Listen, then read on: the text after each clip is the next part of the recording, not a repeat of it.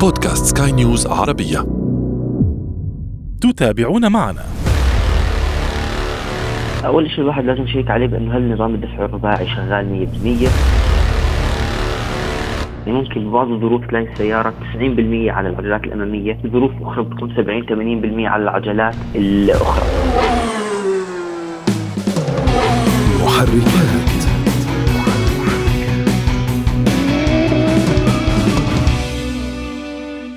مركبة دفع رباعي أم شاحنة أو حافلة عائلية. أيا كانت تلك طالما أن حجمها بات أكبر من المعتاد يجب أن تعرف كيف تتعامل معها.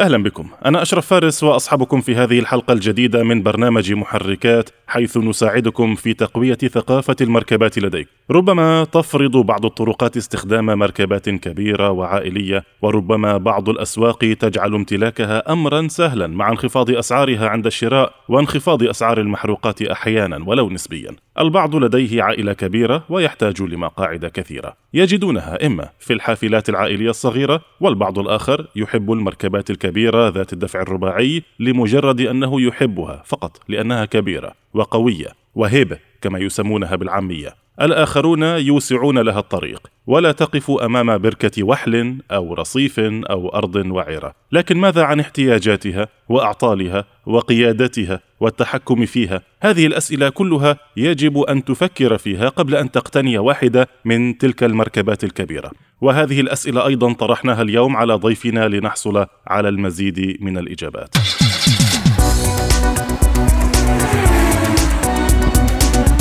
إذا لذلك ينضم إلينا الآن الصحفي المختص في المحركات روجيه عبيد. أهلا بك روجيه. أهلا أهلا. كيف حالك؟ الحمد لله.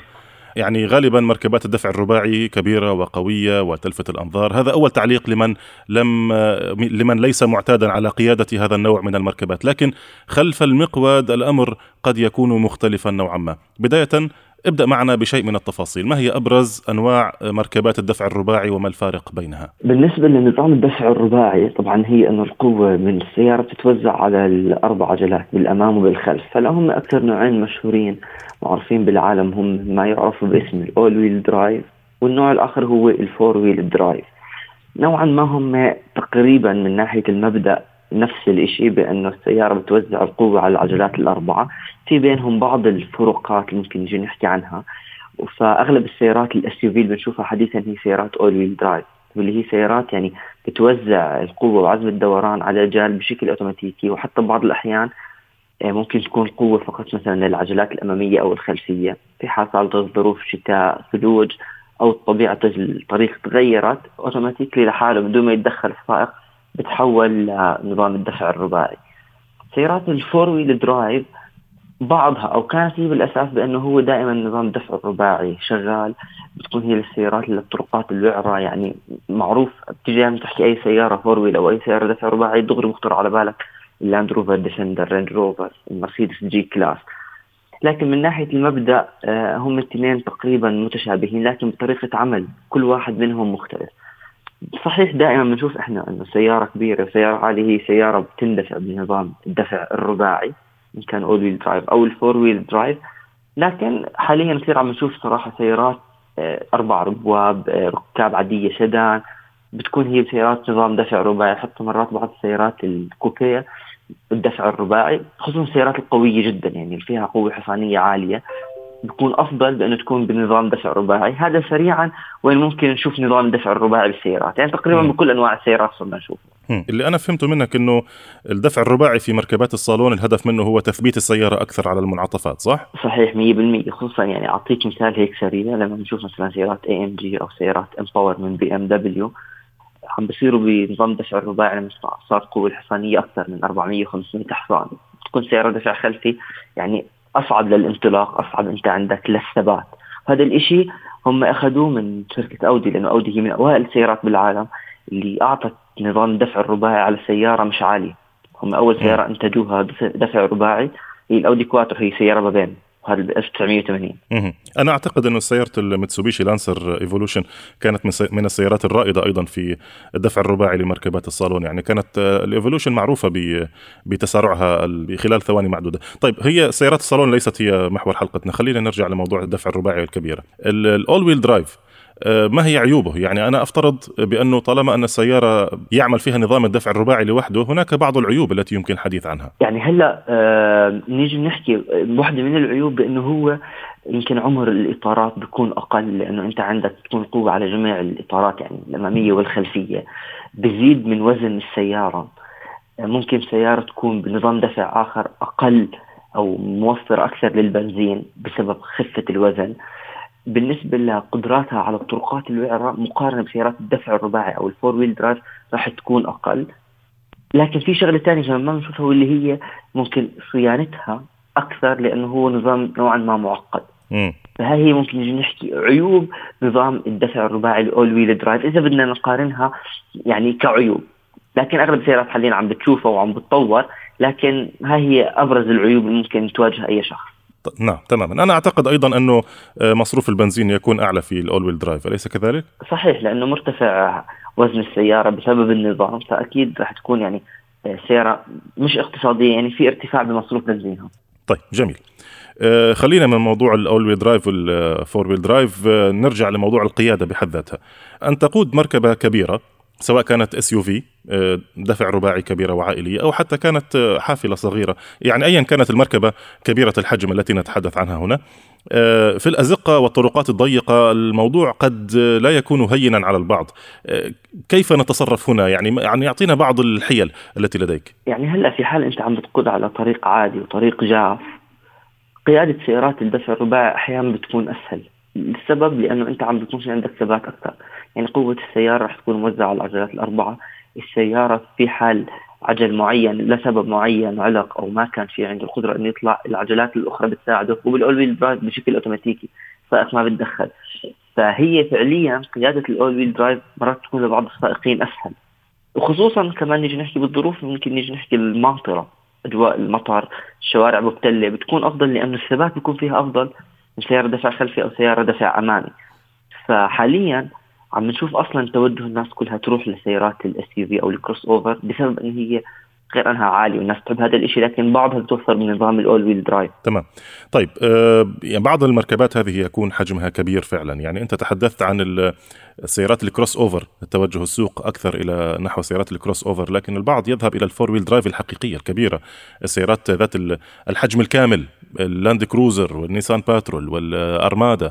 هذه الأحجام الكبيرة والكاملة آه، كيف يتحكمون بها في في الطرق والأزقة الضيقة وفي الاصطفاف؟ يعني ما هي الأمور التي يجب أن أراعيها أنا عندما أقود مثل هذه المركبة الكبيرة. كيف أعرف أبعادها؟ كيف أتعلم عليها إذا كنت آه، ليست لدي خبرة في هذه المركبات الكبيرة؟ صحيح إذا عم نحكي عن مركبة كبيرة مثل سبع ركاب أو بحجم كبير مثل باترول يعني كروزر وغيرها من السيارات آه، أول شيء هاي السيارات آه، بيكون فيها كثير أنظمة مساعدة على الاصطفاف يعني هون شوي رح نطلع من الموضوع إنه كنظام الدفع لكن فيها الكاميرات الأمامية الخلفية 360 درجة الحساسات اللي بتساعد على الاصطفاف بعضها وهي سيارات المرتفعه الثمن أو ال premium car بيكون فيها أصلا ال auto parking بانه السيارة بتصطف لنفسها. فهون بسهل على السائقين. لكن هي قياده هي فقط بيتعود على أبعادها بأنه أغلب هاي السيارات تكون مرتفعة على الأرض. آه، أغلب يعني بشكل أكبر من السيارات الأخرى. حجمها أكبر بتكون محركات أكبر. لكن نظام الدفع أيضا بيكون بيساعد هذا السائق يعني في قيادة هاي السيارة. نقدر نحكي نظام الدفع الرباعي دائما بيوفر ثبات أكثر من نظام الدفع الامامي أو نظام الدفع الخلفي. وإضافة لذلك المنطقة العمياء على على اليمين وفي الخلف تكون أكبر منها في سيارات الصالون. يعني عندما تقود أنت مركبة دفع رباعي كبيرة في الطريق العام في على الطريق السريع ويعني جاءت مركبة صغيرة من خلفك يمكن هذه المركبة لأن تختبئ بالكامل من خلفك وأنت لا تراها. فلابد أن تكون آه، منتبها لهذه النقطة. طيب الفارق في الصيانة. أبرز الأمور التي يجب أن أنتبه إليها عندما أشتري مركبة كبيرة. أنا الآن آه، أخاطب شخص ليس معتادا على قيادة المركبات الكبيرة ولكن هي بنفسه زي ما بنقولها بالعامية. آه، البعض ينصدم يعني بعض الأسواق فلنقل بأنها تشجعك على شراء مركبة لأنها تباع بسعر مقبول ورخيص. فالبعض بعد أن يشتري المركبة ينصدم. من أسعار الصيانة ومن نوع الصيانة وما إلى ذلك ويقول أنا لست معتادا على ذلك. فحدثني عن هذه النقطة. الفارق في الصيانة وأبرز الأعطال التي يمكن أن ننتبه إليها في المركبات الكبيرة. هلا بالنسبة للمركبات الكبيرة اللي بتندفع بنظام الدفع الرباعي أول شيء الواحد لازم يشيك عليه بأنه هل نظام الدفع الرباعي شغال 100% إذا كانت السيارة فيها أنه نظام ما يعرف باللو جير وهو ينشبك إما الكتروني عن طريق كبسة أو عن طريق جير بعض السيارات بشوف فيها جيرين يعني لازم أول شيء اي واحد يشتري يشيك عليهم هل معمول له صيانه دائما؟ هل هو شغال 100% لأنه فعليا هذا النظام يعني أول شيء هو نظام يعني مكلف جدا في حال خرب أنت عندك ال low أو ال high أو خرب أنت عندك نفس نظام الدفع الرباعي. مكلف جدا. فهذا أول شيء اثنين أي واحد بيشتري سيارة بنظام دفع رباعي ال four-wheel وليست سيارات يعني نيجي نحكي ال SUV فقط للمدينة. يتاكد من تاريخ السيارة. هل السائق كان يطلع فيها off-road هل السائق كان يستخدمها ب يعني طرقات وعرة جدا؟ لأنه هي ممكن مش بس تضر بنظام الدفع الرباعي ممكن تضر بأشياء ثانية بالسيارة بالمجموعة الأمامية بمجموعة ال steering بنظام التعليق كامل. لأنه يعني أنت بتعرف تمشي على المدينة الأمور تمام بس تطلع على طريق وعر أو off-road انت أكيد راح يكون في يعني ضرر نوعا ما للسيارة واستهلاك أكثر. فهي أهم الشغلات لازم ينتبه عليهم. أي واحد بيشتري سيارة هي يعرف تاريخها هل هو السائق كان دائما يروح فيها بر يطلع فيها off-road إذا آه بدي شيك نظام التعليق على نظام الدفع الرباعي على المجموعة الأمامية على كل شيء مرتبط بالعجال لأنه هذا شيء أساسي. واثنين آه كمان اللي هي حالة الإطارات. لأنه أنت عندك سيارات الدفع الرباعي زي ما حكينا القوه بتتوزع على هاي العجلات أكثر. يعني في استهلاك أكثر أو ما تعرف بالتاير وير إطارات السيارة. وإضافة لذلك يعني عند شراء مركبة دفع رباعي لابد من لابد من فحص الزيوت والمياه والتهريب آه، فحص مياه الراديتر مياه مياه المبرد طبعا وهي وهي باردة يعني يجب فتحها والتأكد من أن المياه بداخلها آه، نظيفة ولونها صحيح ليست مياه عادية ليس فيها صدأ. هذه النقاط كلها لابد من الانتباه إليها عند شراء مركبة صاحبها كان يستخدمها في القيادة الوعرة. طيب التوازن. أصحاب المركبات الصالون عادة ما تجدهم يعني مرتاحون مع موضوع التوازن. على المنعطفات يسرعون. أه نفس الشخص إذا اشترى مركبة دفع رباعي وقام بنفس المغامرة أو المناورة على منعطف سريع قد تنقلب معه. حدثني عن التوازن هنا. هلا بالنسبة للمركبات الدفع الرباعي كانت all-wheel drive four-wheel drive المرتفعه يعني عم نحكي عن ال SUV أكيد ما راح يقدر يفوت المنعطفات زي سيارة ارتفاعها عن الأرض أقل. هذا شيء معروف جدا يعني. دائما بنشوف يعني لو سيارتين بنفس القوة الحصانية ونفس المحرك واحدة SUV وواحده سدان أو واحدة يعني سيارة كوبيه أكيد ال SUV ما راح يقدر يفوت المنعطفات بنفس الشيء بسبب ارتفاع السيارة وأيضا وزن لكن آه نيجي نحكي مثلا إحنا عندنا كيف القيادة راح تكون برجع بعيدها لأنه هي القيادة راح تكون أسهل للسائقين. لكن في شغلة توازن أنت حكيتها. هلأ بعض سيارات تندفع بالعجلات الأربعة بوزعوا فيها القوة إما 50% 50% اي 50% من القوة تتوزع على العجلات الأمامية و50% على العجلات الخلفية. هذا بنشوفه بأغلب سيارات أودي نظامها الكواترو. بعض السيارات بتكون موزعة القوة 60% للعجلات الخلفية 40% للعجلات الأمامية. مثل حاليا عم نشوفه بسيارات مرسيدس ال AMG وال M Power إنه نعرف هي بالاساس سيارات دفع خلفي لكن بسبب القوة الهائلة يحتاج نظام دفع رباعي. وأغلب هاي السيارات وكل سيارات ال all-wheel drive القوة بتتوزع. يعني ممكن ببعض الظروف تلاقي السيارة 90% على العجلات الأمامية بظروف أخرى بتكون 70 80% على العجلات الأخرى. فهذا هو حلاوة نظام الدفع الرباعي لأنه هو بغير القوة وعزم الدوران حسب حاجة العجال طبعا في بعض الأنظمة لسه معقدة أكثر تكون بتوزع القوة على كل عجل مختلف يعني العجل الأمامي الشمال مختلف عن العجل الأمامي اليمين. لكن بالنسبة للتوزيع القوة والبالانس أغلبهم بيكون 50% ب 50% بالظروف العادية. بعض هاي السيارات ونيجي نحكي عن هون سيارات ال SUV للمدينة يعني مش السيارات اللي هي أصلا أساسها كان تشارك بطولة على الراليات أو تطلع على ال off-road أغلبهم بيكون الوضع الطبيعي دفع أمامي وإذا تغيرت الظروف آه، بيشبك وبصير automatically للعجلات الأربعة. طيب جميل جدا. نتكلم عن آه، المركبات الدفع الرباعي ذات آه، استخدام البنزين واستخدام الديزل. آه، يعني لا أعلم ربما ليست في كل الدول هذه الفكرة منتشرة وجود سيارات الديزل. أنا أتحدث عن الدول الشرق أوسطية لكن إجمالا في الدول الأوروبية السيارات الديزل متوافرة بكثرة من أغلب الموديلات. ما الفروق التي يجب أن أهتم إليها أنا إذا كانت مركبتي بالديزل أو بالبنزين؟ الفرق الأساسي بين طبعا باختلاف السوق يعني لكن نحكي في حال توفر سيارة دفع رباعي إما ديزل أو محرك بنزين عادي واللي هي بأنه سيارات الديزل بال RPM الواطي يعني بيكون فيها عزم دوران أكبر من سيارات المحرك البنزين، سيارة المحرك البنزين بتتطلب إحنا عندنا RPM أعلى لحتى تاخذ أعلى قوة حصانية وأعلى عزم دوران، فهون الاختلاف، فبنشوف إحنا أصلا أي شخص بده يطلع off-road أو طرقات وعره صعبه جدا بفضل إنه هو ياخذ سيارة بمحرك ديزل عن نفس السيارة إنها تكون محرك بنزين واللي هو السبب؟ لأنه عزم الدوران والقوه بياخذها على RPM واطي وهذا الشيء أنت بتحتاج لما تطلع off-road لأنه تطلع off-road ما بتكون سرعتك عالية يعني إذا كانت طرقات صعبة جدا بتكون سرعتك 20 30 فأنت هون بدك هذا العزم الدوران. لكن في حال الاثنين طالعين برا على الرمل هذا الشيء يعني ما راح يكون له أهمية. هاي هي النقطة الأساسية بين الاثنين. آه، الشغلة الثانية اللي هو بين الصيانة. صيانة سيارات الديزل تتطلب أكثر ورعاية أكثر من سيارات البنزين. فهون إحنا عندنا مثلا بشكل عام مثلا سيارات الديزل تطلع دائما اوف لازم يغيروا الزيت تقريبا كل 5000 كيلو. وفلاتر الهواء آه، أو فلتر الزيت آسف بضعف هاي الفترة. فهون إحنا عندنا سيارة الديزل بدها رعاية أكثر حتكون مكلفة أكثر وحتكون ببعض الأسواق صعب صيانتها لأنه انتشار الأكبر هو لسيارات البنزين سيارات الديزل نوعا ما أقل. يعني هذا هذا الموضوع يعني معلش أنا بخالفك هنا في هذه النقطة هذا الموضوع يعني نسبي يعتمد على على السوق نفسه. يعني إذا كانت مركبة الديزل آه، منتشرة في دولة ما فأعتقد بأنه أسعار الصيانة تبعتها الخاصة بها أرخص آه، وأسهل ربما. أليس كذلك؟ هلا صحيح نحن بنرجع لنقطة إنه انتشار هاي السيارة بالأسواق. لكن هي انتشار سيارات الديزل دائما هو أقل من سيارات البنزين. يعني بشكل عام بعض الاسواق أكيد بتلاقيهم مفضل وأكثر هو الديزل.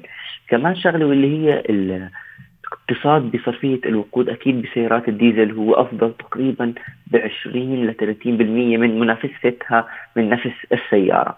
فهي أبرز الفروقات بين ان كانت سيارة ديزل أو سيارة بنزين وكنتين طبعا نحكي عن نفس السيارة م. وأيضا بنفس نظام الدفع أكيد. تمام. طيب هل صحيح بأن عمر هذه السيارات الكبيرة هو أطول فقط لأنها كبيرة وقطعها كبيرة؟ أم أن هذه النقطة نسبية؟ يعني أنا إذا اشتريت مركبة فقط لأنها كبيرة أنا أتوقع أن القطعة اللي فيها يمكن أن تعمر وتعيش فترة أطول؟ أم الموضوع مرتبط بالشركة الصانعة والاستهلاك وما إلى ذلك؟ لا هو الموضوع مرتبط بالشركة الصانعة بصيانة السيارة وكيفية استخدام السيارة. يعني بعض شركات السيارات يعني معروفين من الشركات الكبيرة تشتري السيارة بتضلها عندك فترة طويلة في حال تعملها صيانة. بعض الشركات الأخرى الجديدة خصوصا اللي دخلت جديد بعالم سيارات ال SUV أو سيارات الدفع الرباعي ما راح تكون عندها الخبرة كبيره مقارنة بشركة مثلا مثل أودي مثل مرسيدس مثل رينج روفر عندهم خبرة كثير كبيرة. فهي لا حسب الشركة الصانعة وحسب كيف أنت بتعمل صيانة لسيارتك. الصيانة الدورية تخلي السيارة هي عايشة معك عمر طويل. تهمل السيارة ما تعملها صيانة من من ناحية زيوت من ناحية أنت عندك مثلا المي الفلاتر انظمه التعليق السيارة يعني بالآخر راح تهرم وراح تضطر بانك يا اما تدفع كثير أو أنك تبيعها. تمام. طيب في الدقائق الأخيرة أو في الدقيقة الأخيرة ربما آه هل صحيح بأن يعني المركبات الكهربائية تعمل بنفس كفاءة مركبات الديزل أو البنزين آه، تعطي نفس النتيجة فعليا أم هي فقط آه، بالشكل؟ تتشابه معها بالشكل. أنا أتحدث عن مركبات جاءت من نفس الموديل كهربائية أو hybrid هجينة. هلا بالنسبة للسيارات الكهربائية صحيح لما نشوف مثلا بعض الشركات تنتج سيارة كهربائية وتكون عالية ودفع رباعي ومتسوقها بأنه هي هاي السيارة اللي هي راح تستخدمها إنت في البر للاوفرود لأي طرقات وعره لكن إحنا بنعرف بأنه في سيارة فيها يعني بطاريات مولدات كهربائية وزنها راح يكون أكثر من منافسها بمحرك البنزين. فدائما بسوقوا هذا الشيء أنه تقدر تنزل فيها أوف لكن هي سيارة عملت المدينة أكثر. أصلا هو الهدف الأساسي منها انه أنت توفر بنزين. لكن بدك تنزل بطرقات وعره يفضل تنزل بسيارة ديزل سيارة محرك بنزين. لأنه أول شيء أنت عندك في حالك تعملها صيانة هذا الشيء معروف كيف ينعمل صيانة. لكن سيارة كهرباء نوعا ما بعض الأعطال يمكن لسه مش كل الأسواق عندهم الخبرة فيها. اثنين ممكن يخافوا على نظام البطاريات لأنه إذا صار مشكلة معينة أو ضرر معين رح تضطر تغير بطاريات ومولدات الكهربائية وتدفع يعني مبلغ كثير كبير. لكن التسويق اللي عم نشوفه شيء والواقع هو شيء ثاني. واصلا يعني صارت أي فيديو دائما أي سيارة دفع رباعي هي بتكون أيضا بمحرك بنزين أو ديزل. يعني ما بتشوف سيارة كهرباء ونازلة بهالورد تماما. يعني هي من تجارب الناس السيارات الهايبريد أو الكهربائية يعني لا تستخدم غالبا في الطرق الوعرة. يعني عندي هنا نقطة. السيارات الكهربائية والهايبريد يتم تصميمها بطريقة إنه تكون مغلقة بالكامل في الأماكن اللي فيها وصلات كهربائية ودارات كهربائية. تكون مغلقة بحيث لا ينفذ إليها الماء. في الأمطار القيادة الوعرة تعرضها للصدمات والضربات فهذا يمكن أن يقوم بإدخال الرمال أو إدخال الطين أو إدخال الماء. يعني يدخلك في في تفاصيل أنت في غنى عنها. طيب النقطه الأخيرة رجي. سيارات الدفع الرباعي كيف غيرت في منظور الناس وكيف غيرت في رؤيتهم إلى القيادة بشكل عام؟ يعني هل نرى سيارات دفع رباعي في المسابقات وفي السباقات؟ يعني نحن نعلم بأن الشركات تسوق لسياراتها عن طريق السباقات. سباقات السيارات السياحية وما إلى ذلك تجد نفس الموديل موجود عندك في السوق وتشتريه ماذا عن سيارات الدفع الرباعي؟ هل تخوض في سباق؟ هلا في بعض السباقات اللي عم نشوفها هي إحنا عندنا الراليات الصحراوية، الباها، الدكار. كلياتهم سيارات دفع رباعي. نشوف إحنا عندنا مثلا شركه هايلوكس مشارك نشوف إحنا عندنا العديد من الصانعين بحطوا كل خبراتهم من الراليات لسياراتهم من الشارع عشان هيك تشوف مثلا تميز شركة تويوتا شركة نيسان بنظام الدفع الرباعي. أيضا شركة أودي بنظام الدفع الرباعي.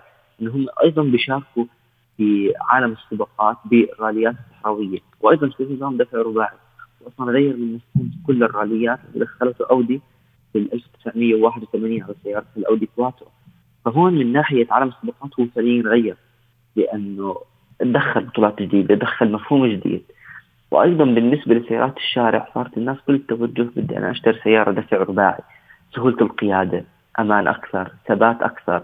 صارت هي السيارة العائلية. تحكي أي شخص سيارة عائلية دغري بخطر على باله سيارة كبيرة سيارة مرتفعة SUV فهون كيف إحنا تدريجيا تغير مفهوم الناس لسيارات المدينة وللسيارات اللي بدهم يشتروها لما يكون عندهم عائلة. نعم. جميل جدا وأشكرك جزيل الشكر رجي. يعني كانت حلقة نتمنى أن نكون أفدنا فيها المستمعين خاصة من يريدون امتلاك مركبات دفع رباعي أو حتى مركبات كبيرة اجمالا. شكرا لك رجي. شكرا شكرا لك. شكرا لك. اذا كان ذلك رجيع عبيد الصحفي المختص في المحركات. محركات